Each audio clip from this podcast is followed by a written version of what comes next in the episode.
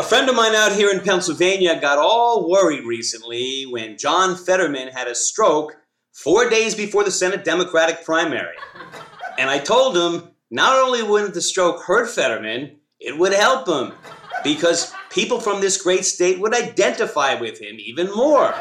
When you think about it, that's what white guys in their 50s do stroke out. You know, all those Yuenglings, all that fried dough, the football Sunday keg parties with Taco Bell and stuffed crust pizza from Papa John's, the stress of replacing the spark plugs on the snowblower before the big storm hits. When you come right down to it, any candidate not stroking out in the final week before the election probably isn't from around here. But that's all behind us now. Fetterman won handily, and now it's on to November. And that's going to be an even tougher race. He's going to have to give it everything he's got. A prostate problem would help. An A1C of 7 would be good, but statistical analysis show if you really want to win Pennsylvania, you need an A1C of 8 or higher. Of course, a steady diet of Krispy Kremes and A Treat root beer goes a long way if you're thinking about that mid October seizure to get the poll numbers up. Hunting accidents are always good. Nothing serious in the heart or pancreas or spine.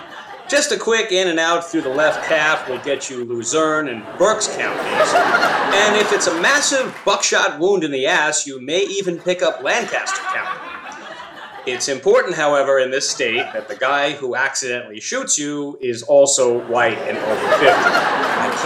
Emphasize that enough.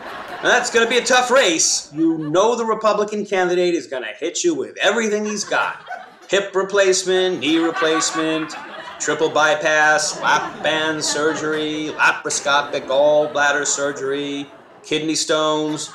But John Fetterman is a true white, middle aged Pennsylvanian, so you know he's got one last trick up his sleeve. One last ace in the hole, and that ace in the hole is ED. That's right, ladies and gentlemen, erectile dysfunction. Nothing says battleground state like a guy in his 50s who can't get it up. The poor thing just kind of droops there. Moves a little this way, a little that way. That's why they call it a swing state.